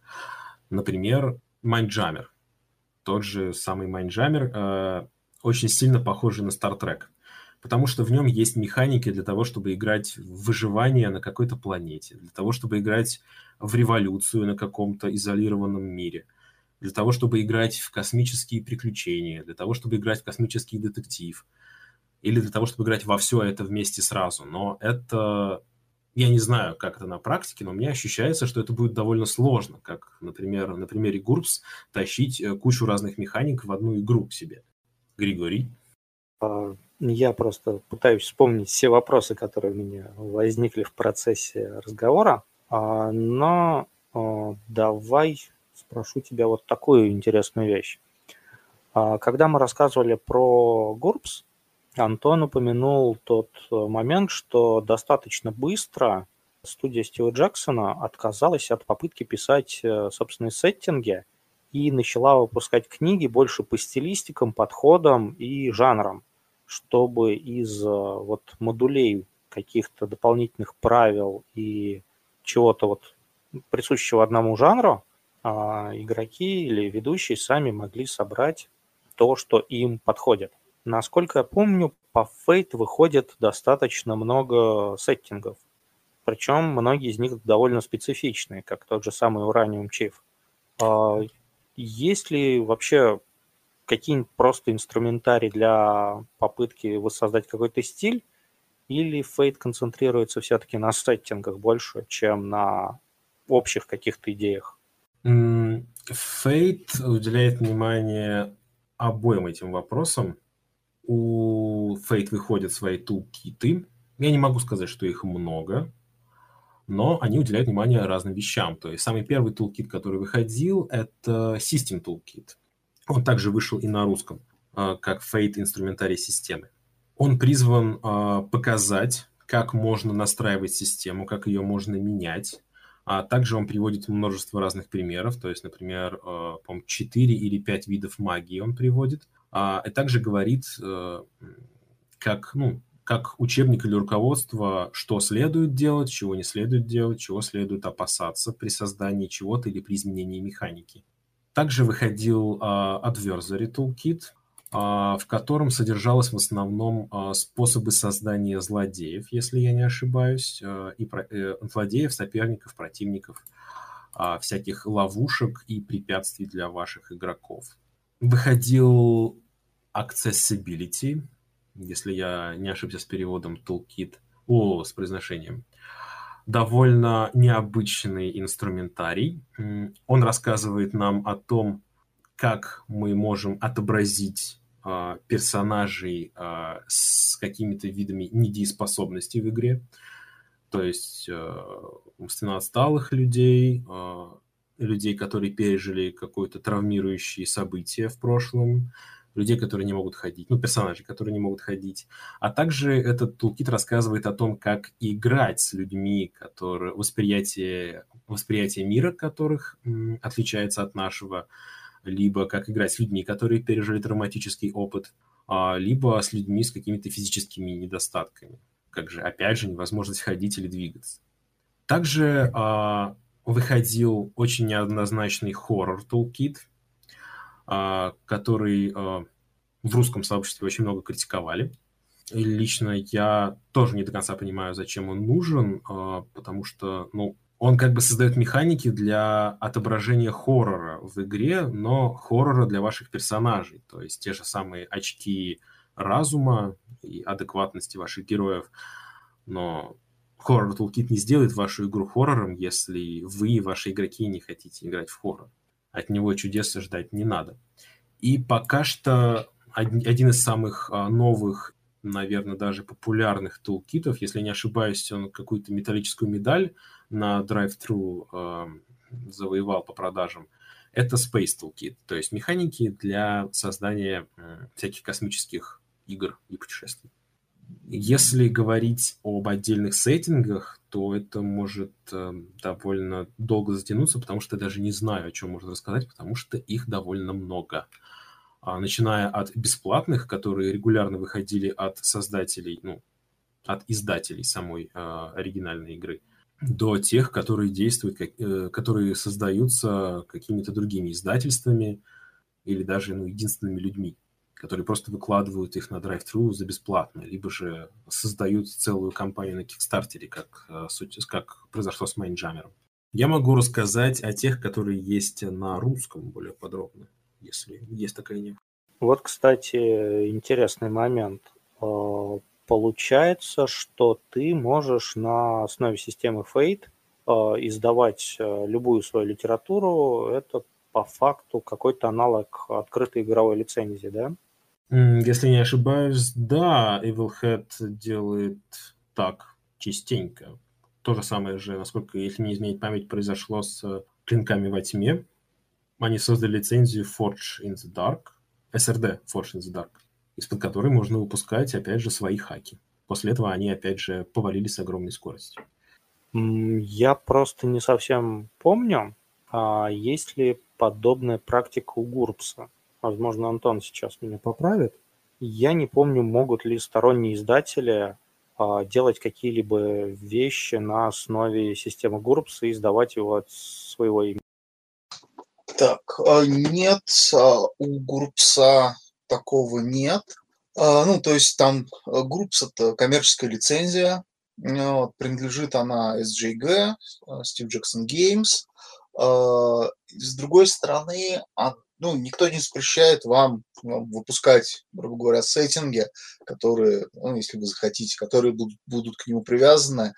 Э, но, как я уже сказал, GURPS ориентировался в основном не на издателей, как бы они сами издатели. GURPS ориентировался на мастеров и игроков, ну, SJG. GURPS ориентирован на мастеров игроков, э, чтобы они сами могли э, для своих сеттингов себе что-то, ну, механики подбирать, собирать то, что им нужно, то, что их устраивает. Ну, это, с одной стороны, сокращает э, какое-то количество книг, изданных по GURPS у, но, с другой стороны, я так понимаю, основная идея Стива Джексона была в том, чтобы просто инструментарий был какой-то в открытом доступе, и он не требовал каких-то дополнений. Я так понял. Ну, да, судя по всему. Ну, честно говоря, я вот не знаю, насколько, насколько легко самому создать какое-то свое дополнение или свои настройки для GURPS. Мне тяжело в этом судить, но у меня такое ощущение, что это ну, довольно непросто учитывая, а, ну, я видел объемы этих книг.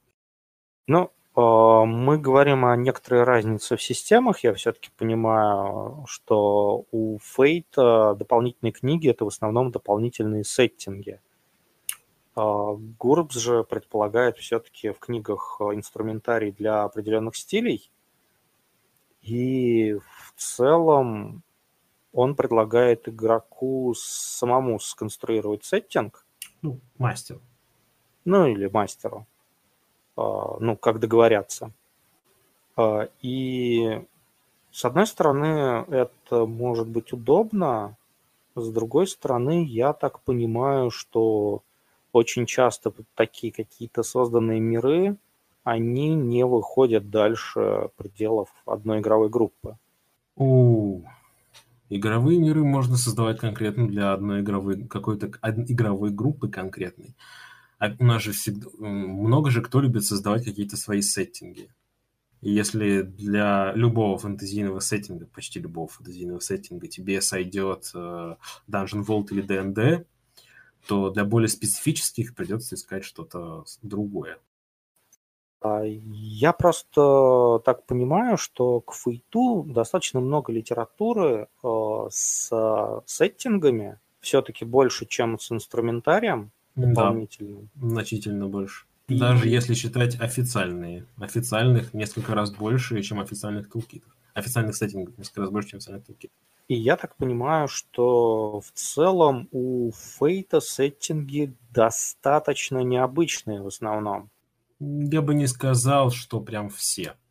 Ну, я не сказал бы, что они э, сложны для восприятия, скажем так. А, они необычные, но они довольно легко воспринимаются. То есть, например, у нас есть, например, у нас можно взять, почему я говорю у нас, не знаю, а можно взять книгу, по-моему, называется «Романс в воздухе». Это викторианский шпионский детектив, который происходит на дирижабле, курсирующем э, над Балтикой, если я не ошибаюсь в принципе, ну, довольно необычное окружение так-то для настольной ролевой игры, но вместе с тем несложно что-то подобное представить и играть в нем. Но вместе с тем у нас есть что-то и довольно необычное. Например, э, если брать так из новых, игра за персонажей пиксельных видеоигр, которая называется Save the Game, если я не ошибаюсь. А, или игра за духов природы индийских племен, ну, племен коренного населения Америки. Ну, я имел в виду, наверное, что очень много сеттингов Фейта, они вот настолько вот конкретные. Они про очень э, конкретные вещи, иногда очень даже про конкретные ситуации. Да, их а, про конкретные наборы ситуаций, я бы даже сказал. Но да, это делается для того, чтобы было проще балансировать игру. То есть обычно игры, они про какую-то тематику.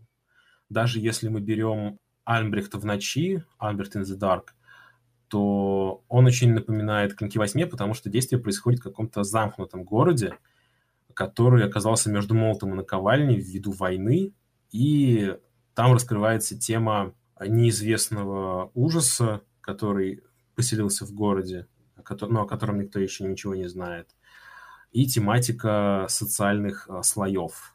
То есть, например, там есть механика взаимодействия низшего слоя с высшим.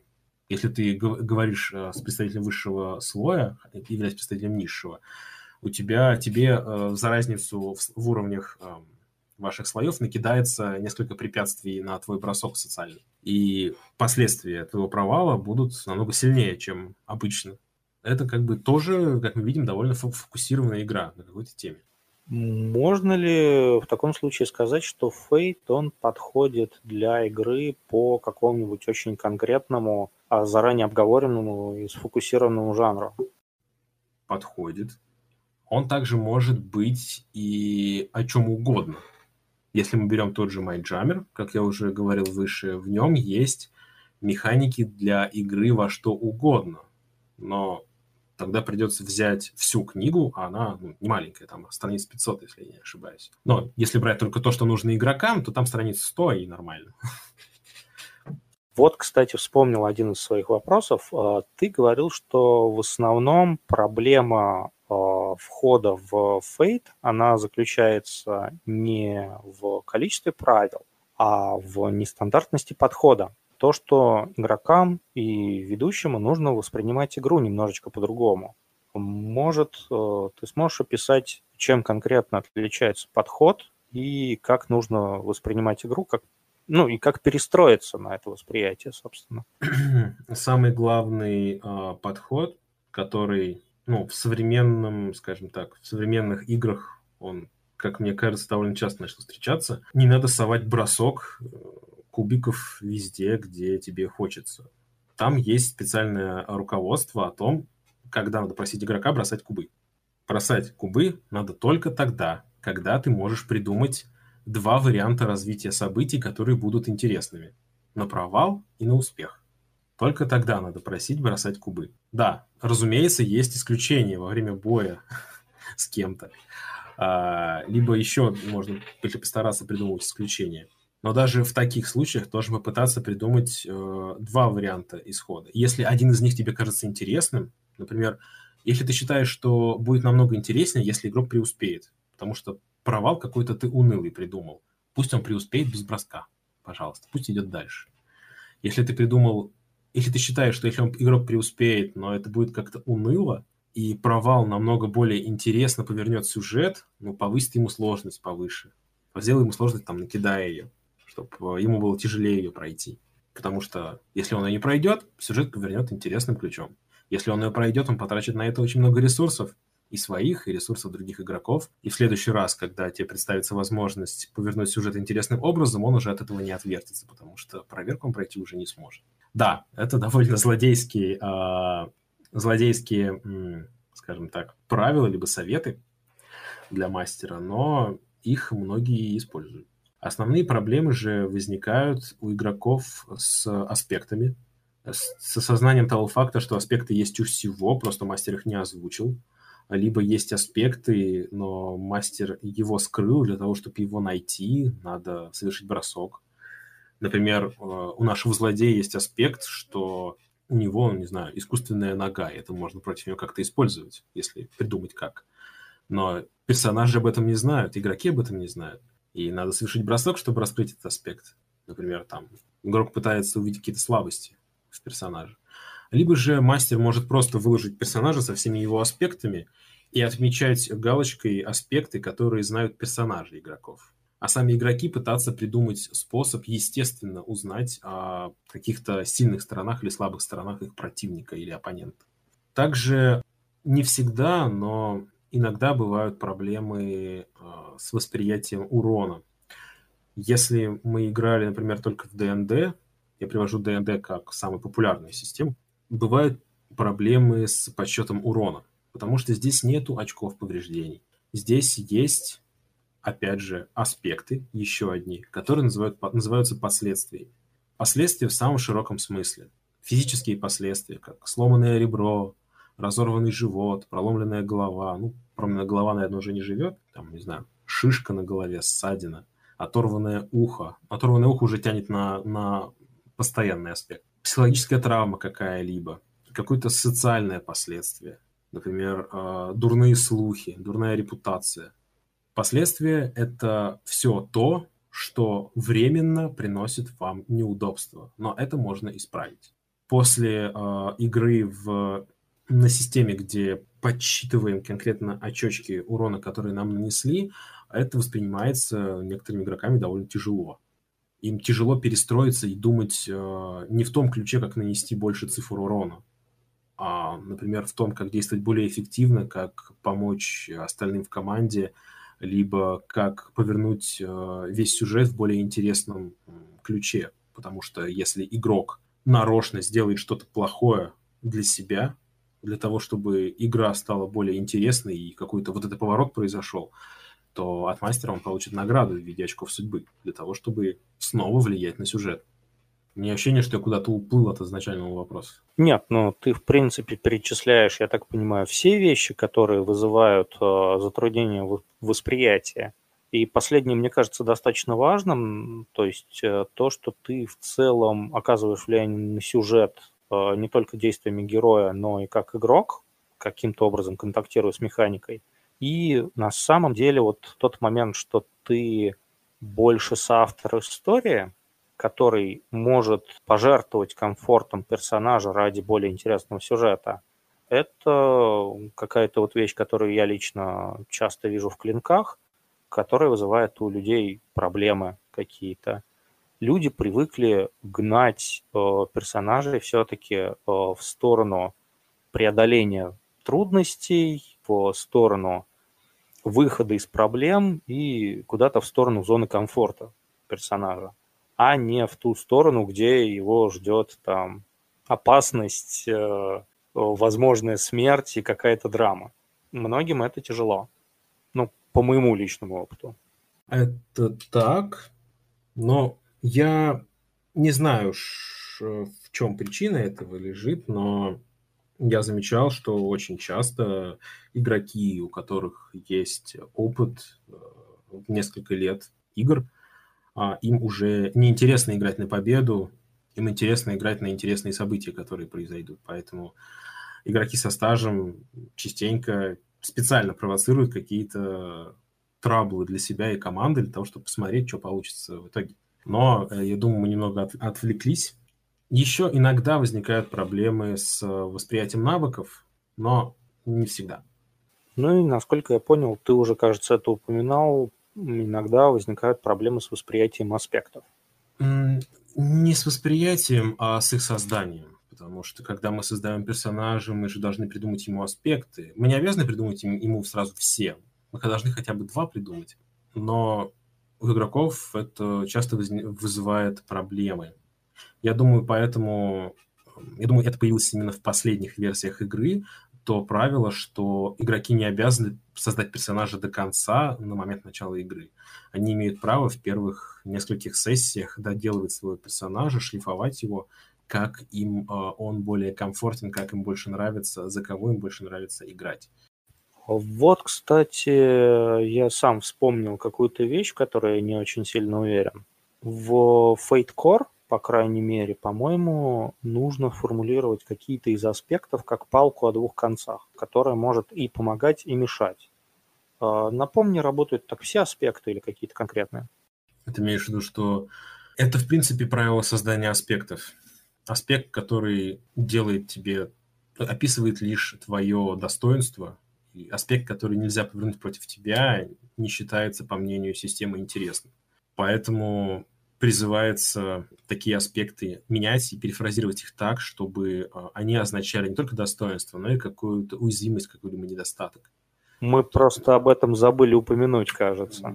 Да, но это правда, это упоминается в книге, но, в принципе, я думаю, об этом стоит как бы помнить, что нет, ребят, игроки, которые будут у вас играть в Фейт, они не будут неуязвимыми чуваками, которые ворочают мир на своей пятке. Совсем нет. Они будут людьми, у которых есть свои недостатки. И эти недостатки можно против них повернуть. Также у нас есть три обязательных аспекта. Раньше их было два, теперь их стало три. Первый аспект – это всегда концепция, то есть мы одной фразой описываем нашего персонажа, что там частный детектив с магическими способностями, или там частный детектив, одержимый демоном. Вот это более, более прикольная штука. Нет, даже так. Частный детектив с магическими способностями. Второй аспект э, всегда это проблема. То есть это всегда должен быть аспект, который говорит о каком-то недостатке. Это не значит, что проблему нельзя, э, из проблемы нельзя извлечь пользу. Если игрок сообразит как, он сможет это сделать. Например, одержимый демоном. Это наша проблема. И третий из обязательных аспектов, под обязательным я имею в виду, что он должен обязательно описывать что-то конкретное, как два вышеупомянутых.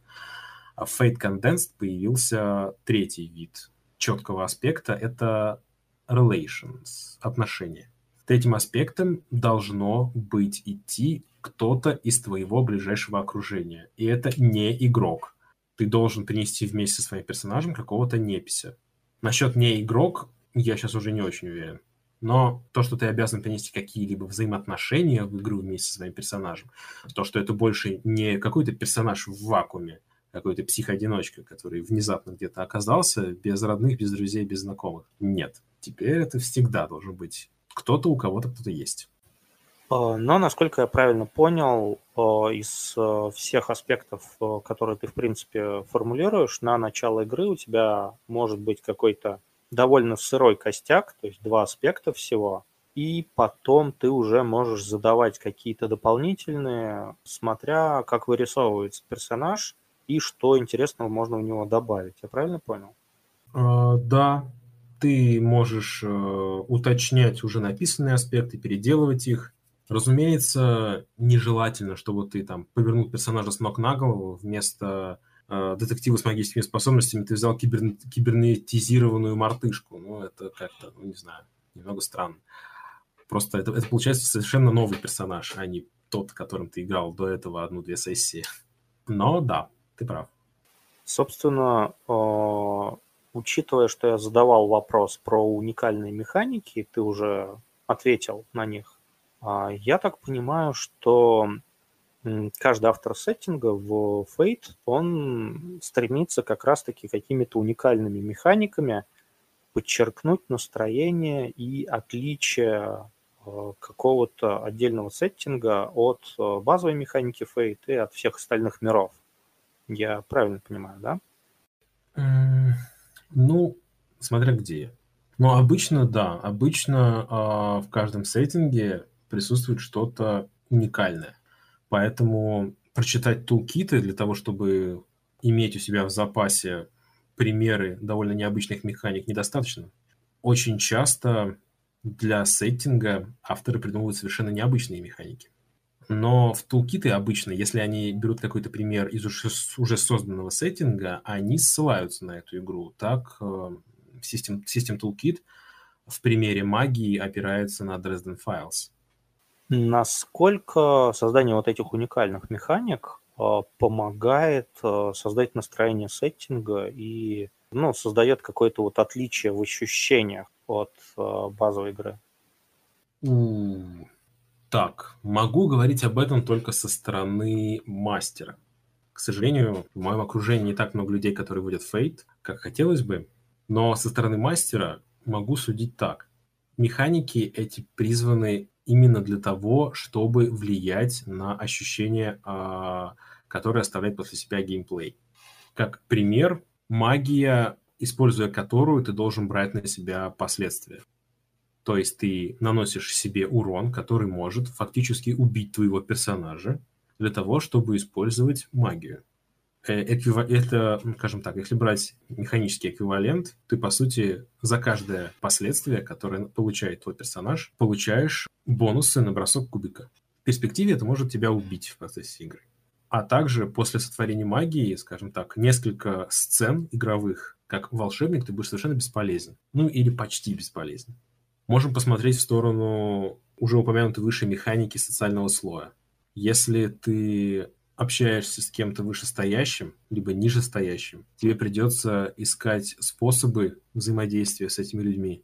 Например, не знаю, просить кого-то, кто вы, стоит выше тебя по статусу, попросить того, кто находится выше вас всех по статусу, что-либо сделать, либо что-то сообщить, либо о каком-то а, распоряжении, а, о какой-то помощи. Либо же платить, просить другого игрока по замыслу сюжета вы по умолчанию происходите из разных социальных слоев. У меня был третий пример, но я его забыл. А, ну что ж, э, в целом, я думаю, мы довольно подробно, прям уже вдаваясь в детали, а, рассказали о Хуйте. Давай, наверное, все-таки подойдем к финальным вопросам. Для чего ты эту систему порекомендуешь? для каких стилей, для каких способов использования, для каких, скажем так, подходов к игре, и для чего ты посоветуешь ее не использовать, и в каких случаях ты не посоветуешь ее брать за основу? А, хм, хороший вопрос. Одновременно с этим довольно сложный. И ответ, наверное, тоже будет немного такой комплексный. Я бы не посоветовал э, для тех, кто любит использовать что-то уже готовое. Не посоветовал бы для тех, кто... Советовал, посоветовал бы с осторожностью э, использовать систему тем, кто хочет, чтобы система подходила ну, для всего. Потому что Fate э, намного приятнее, э, по моему личному мнению, играет, э, когда его механики направлены на какую-то тематику. Естественно, вы можете использовать базовый Fate, и он подойдет, естественно, ну, ко всему чему угодно. Мы как-то сели, взяли базовый Fate и поиграли мистический Дикий Запад, где у нас индейцы были оборотнями. Э, всем было весело. И никаких новых механик я не придумал.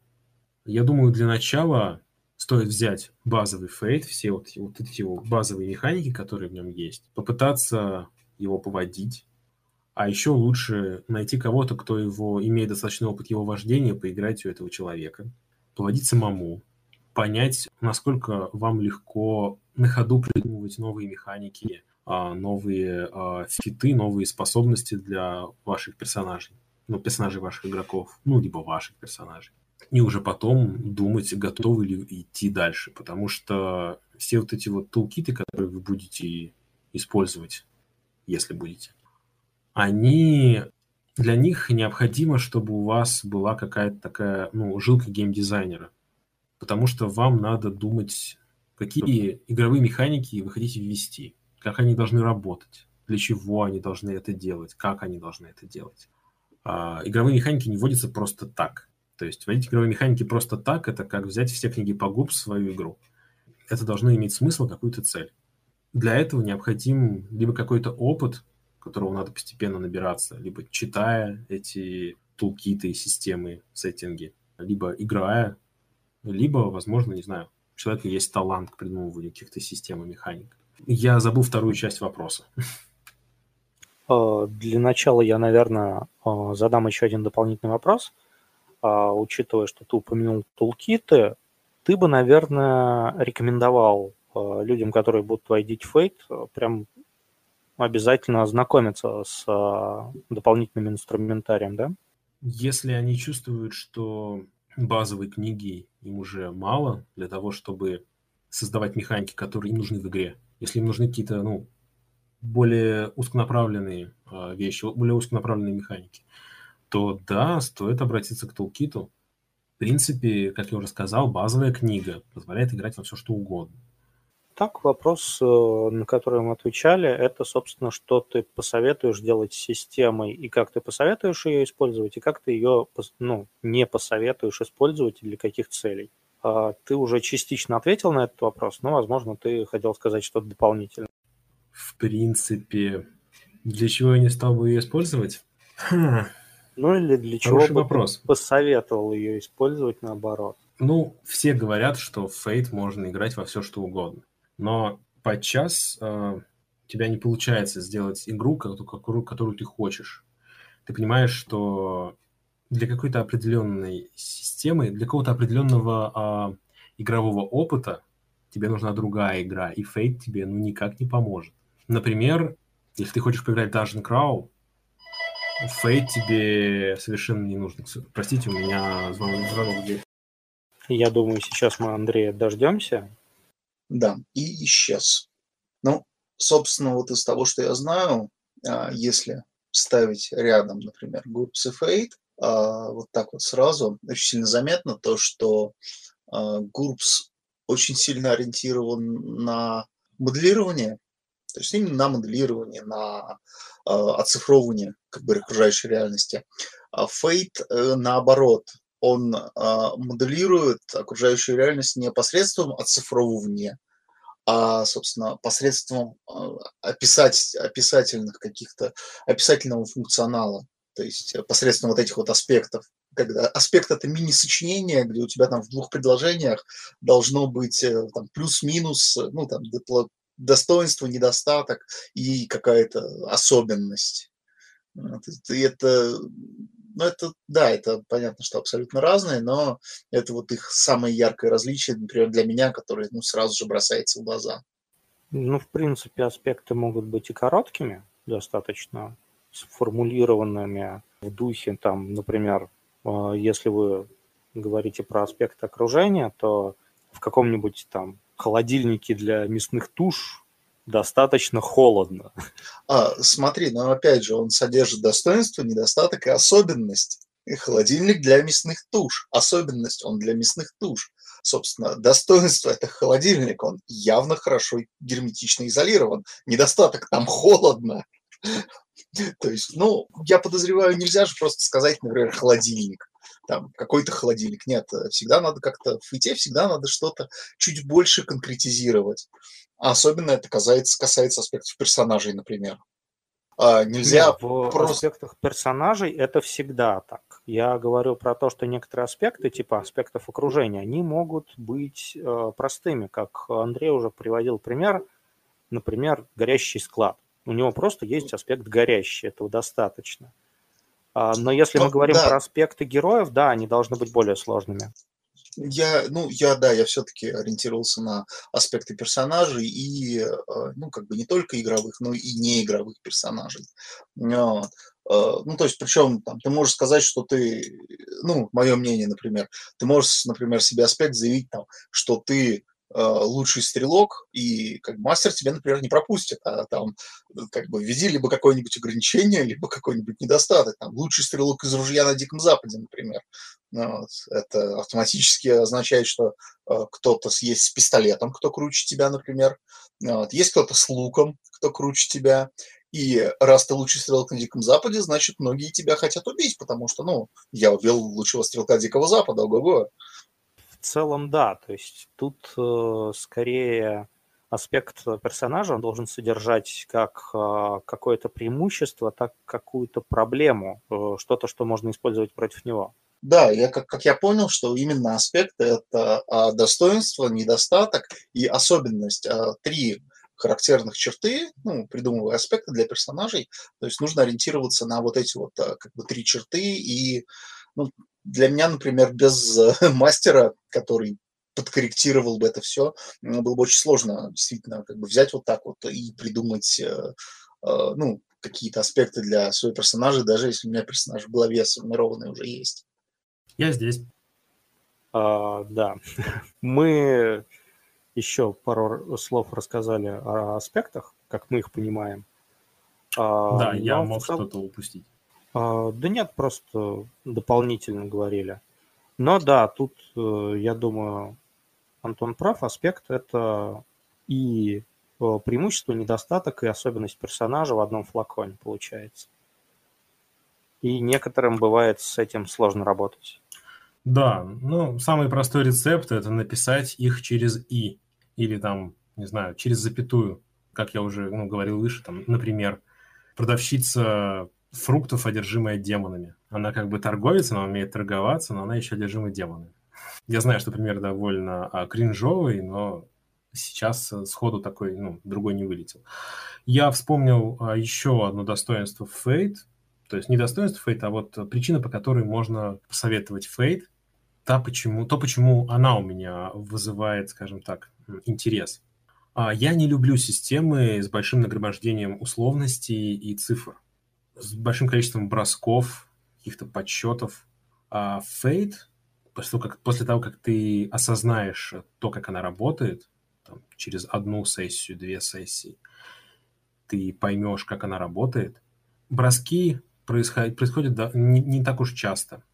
Там не бывает такого, что подряд идут несколько бросков. Ну, если какую-то механику для этого специально не подберешь, такого не будет происходить. Ну, кроме конфликтов, естественно. Ну, там все равно остается один бросок за действие. А, не нужно кидаться по книге, искать какое-то описание способности или какого-то feat а. Если ты делал все сам, то, а, скорее всего, этот feat уже у тебя расписан в чарнике, если ты его сам придумал, этот feat, потому что правила Fate позволяют игрокам своим себе придумывать эти feat ы. Мастер должен их только подкорректировать. Ну, все эти способности э, необычные, которые называются трюками в игре. Если ты придумывал их сам, то они где-то у тебя здесь записаны, они лежат на столе, скорее всего. Если ты взял их из готового сеттинга, ну, скорее всего, у тебя книга здесь, вот она открыта, а книга по Fate у, ну, 95% всех книг по Fate у, они толщине э, полсантиметра. И страниц с этими э, фитами и способностями, ну, там, ну, страниц 5 их. Думаю, найти несложно но все равно обычно говорят переписывать всю их механику, которая одно, два, три предложения максимум. Я хочу сказать, что несмотря на трудности понимания системы, она довольно легковесна может быть, если, конечно, мы не берем такие уникальные представители жанра, как Майнджай. Ну, собственно, я так понимаю, ты закончил с э, тем, для чего стоит и не стоит использовать. Если ни у кого нет никаких дополнительных вопросов, если никто не, не хочет э, дополнительно что-то еще высказать по какой-то из э, систем или задать вопросов про какие-нибудь из систем, то мы можем на этом закончить. Я единственное, что могу рассказать о том, что переведено на, переведено на русский, либо сделано русскими геймдизайнерами по Fate. Так-то у меня все. Ну вот, кстати, что сделано русскими геймдизайнерами по Fate, я не очень хорошо помню, например. А, я знаю, а, скажем так, могу сходу упомянуть два довольно популярных, два популярных сеттинга. Первый – это книга Пепла, изначально которая делалась а, то ли, блин, для, для Мирача Making It Right я, я не помню, в какой был формат у Making It Right, то есть это что-то вроде было а, то ли конкурса, то ли а, мастер-класса по дизайну игр, но оттуда вышел, вышла книга Пепла, одна из, один из финалистов. По сути, те, кто играл в Darkest Dungeon, сходу смогут уловить а, всю суть а, книги Пепла. Это она во всей красе. Темная фэнтези, где все плохо, люди сходят с ума, Повсюду упадок, какой-то кошмар, темное средневековье. Карт местности, ну, картография не развита нифига, повсюду куча темных пятен, зло очень, очень много где живет, причем в совершенно необычных формах. И вы, отбросы общества, которых церковь послала на какую-то миссию вместо смертной казни. Вперед. Погнали. А, ну и второй, тоже обретший свою популярность какой-то степени, это Нудмер. Нудмер – город-ключ. По замыслу он очень напоминает «Клинки во тьме». К сожалению, Нудмер был разработан после того, как механика клинков во тьме вышла в открытую лицензию, поэтому, увы и ах, они не использовали э, механику клинков для этой игры. Ну, некоторые считают, что она подошла бы лучше. По сути, это игра о шпионаже. У нас есть город, который называют город ключом, потому что он станет, он является ключом к победе в войне. Если э, я давно читал, у нас есть две страны, которые сражаются друг против друга в холодной войне. И в городе Нудмер, который придерживается нейтралитета, действуют шпионы, разведчики обоих государств. Действуют друг против друга и в попытке захватить власть в городе и склонить Нудмер на свою сторону. По сути, это тоже темное средневековье, довольно необычными элементами сеттинга. Я играл у одного из дизайнеров на Роликоне короткую стартовую игру. Описание, описание магии вызвало некое ну, а, омерзение, если, если говорить по-простому. Вот это два, рус... два российских релиза, которые мне сходу приходят в голову. Кроме него есть несколько более а, мелких релизов, как Fate Shot и еще какой-то релиз недавно вышел. К сожалению, а, я, о нем, я увидел только на Роликоне, больше о нем ничего не слышал. Поэтому рассказать ничего не могу, к сожалению. А Fate Shot это, то есть, чисто русская разработка? Да, чисто русская разработка, которая взяла в основу Fate и, по сути, как-то обрезала его, если грубо говорить, для того, чтобы играть на нем ваншоты. Потому что оригинальный Fate э, для ваншотов, ну, он не очень подходит. Он подходит для длинных игр. Вот, кстати, мы выяснили, для чего еще лучше подходит или не подходит Fate. Да, да, да, да, да, да. Э, сложно сказать, на чем это, с чем это связано. Я думаю, если мы создаем... Персонажи Fate э, по умолчанию имеют пять аспектов. И за ваншот, ну, вряд ли хотя бы половина аспектов у тебя сыграет игру в твою. Поэтому, чтобы твои персонажи, ну, персонажи игроков показали себя во всей красе за игру, она, ну, должна быть ну, несколько сессий хотя бы продлиться. Вот, кстати, наверное, я этот вопрос еще перенаправлю Антону. Насколько Гурбс подходит для ваншотов или, собственно, кампейн?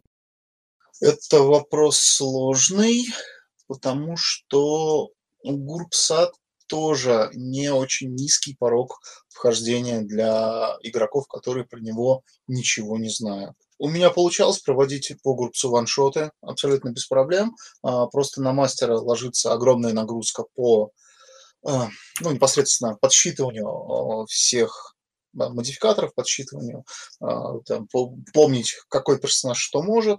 Соответственно, понятно, что в группе, естественно, все персонажи для ваншотов должны быть пригены, потому что персонажи не сгенерить грубо говоря, за, ну вот стандартные, да, условно стандартные для ваншота э, как бы промежуток, который мы привыкли там в районе там 4-5 часов выделять, в отличие от фейта, то есть фейт, понятно, там сел, грубо говоря, там за, ну, за минут за 20-25 можно персонажей придумать, э, в группе все-таки прописывание персонажа это достаточно долгое занятие.